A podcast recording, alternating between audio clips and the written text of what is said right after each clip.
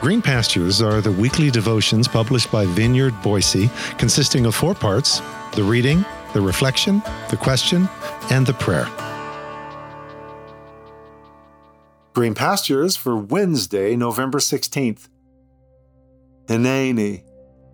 Guess who's coming to dinner? Today's scripture reading is found in Genesis chapter 18, verses 1 through 8 from the Message translation, which reads God appeared to Abraham at the oaks of Mamre while he was sitting at the entrance of his tent. It was the hottest part of the day. He looked up and saw three men standing. He ran from his tent to greet them and bowed before them.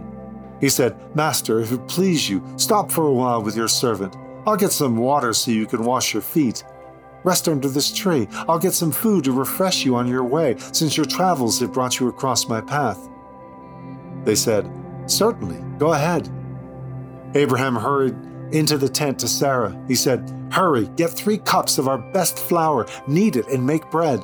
Then Abraham ran to the cattle pen and picked out a nice plump calf and gave it to the servant who lost no time getting it ready. Then he got curds and milk and brought them with the calf that had been roasted, set the meal before the men, and stood there under the tree while they ate. This is God's Word. Okay, this Hineni moment from Abraham's life is a little more cheery than the binding of Isaac in Genesis 22, even if it does presage the annihilation of every man, woman, and child within multiple cities of the plain, as God rained down fire and brimstone on Sodom and Gomorrah and their surroundings, ultimately turning the entire area into what we now know as the Dead Sea, the lowest and deadest place on the planet. Okay, right.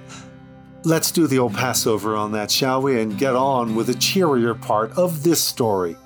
Hineni moments don't have to be heavy, though they can often lead to some rather momentous encounters and conversations. So it was here. Seemingly, it's just another day in the neighborhood, or should I say, in the Negev, the rather barren desert landscape in which Abraham journeyed, pitching his tent here and then there and then over there. Yes, just another day in the Negev. And Abraham is sitting in his tent door. I'm imagining him passing in and out of consciousness in a semi napture state.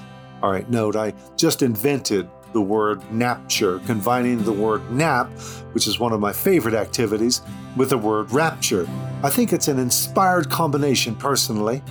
Okay, where was I? Oh, yes. I imagine Abraham passing in and out of consciousness in a semi napture state. Yes, I am most definitely reading myself into this text in an egregious act of eisegesis. Okay, when suddenly there appears before him, just a stone's throw away, three travelers. I mean, they came out of nowhere. He doesn't watch them walking up. Notice it says they're just standing there. He looks up and they're standing there. Blink, and there they were. Abraham quickly gets up and yields to the default cultural prompt to offer hospitality. He runs, falls down at their feet, begging them to turn aside to his humble tent, where he would most gladly wine and dine them. Yes, this is what you did in that culture. You might not want to literally try this here as you accost someone walking down your street at dinner time, though who knows? That could be your own Hineni moment in the making. So Abraham falls at their feet, imploring them to turn aside and let him feed them. And they do, as Abraham and his entire household swings into motion, preparing a feast fit for royalty. And it's all for strangers, outsiders, people outside of the clan. Because this is what you did in that part of the world, especially for outsiders and foreigners. That's what the word translated hospitality in our Greek New Testament literally means love for the xenos, for those outside of your family and people group. Unless you lived in Sodom, of course, where this is precisely what they did not do.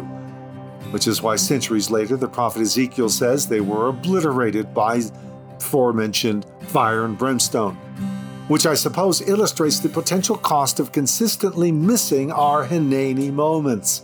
especially when it comes to fellow human beings in need of help or simply of a warm meal and a conversation. But Abraham didn't miss it. And in so doing, as the Hebrew author observes, thereby he entertained angels unaware. And one of them appears to have been a bit more than an angel. Because after all, it says God appeared to Abraham. Think on that.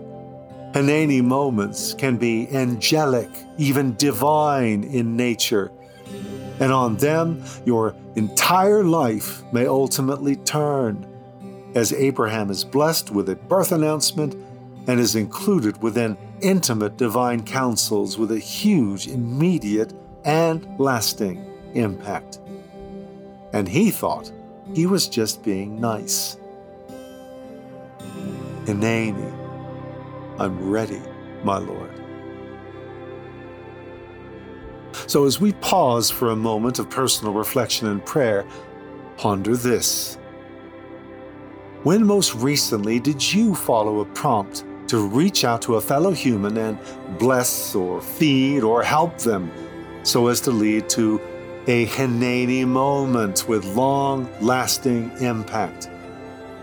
What did you do? What prompt did you follow? And what happened? Hineni, rather than what now? Hineni, rather than I'm busy, try again later. Hineni, rather than sorry, I've silenced my notifications. Yes, Lord. There are boundaries. There are times to say, gone fishing rather than how may I help you, for even Jesus retreated into solitude and lonely places. Just let my primary and default life giving posture be one of Hineni. Here am I, to the summons of you, to the summons of the moment, to the summons of the human being right here before me. Hineni, I'm ready, my Lord.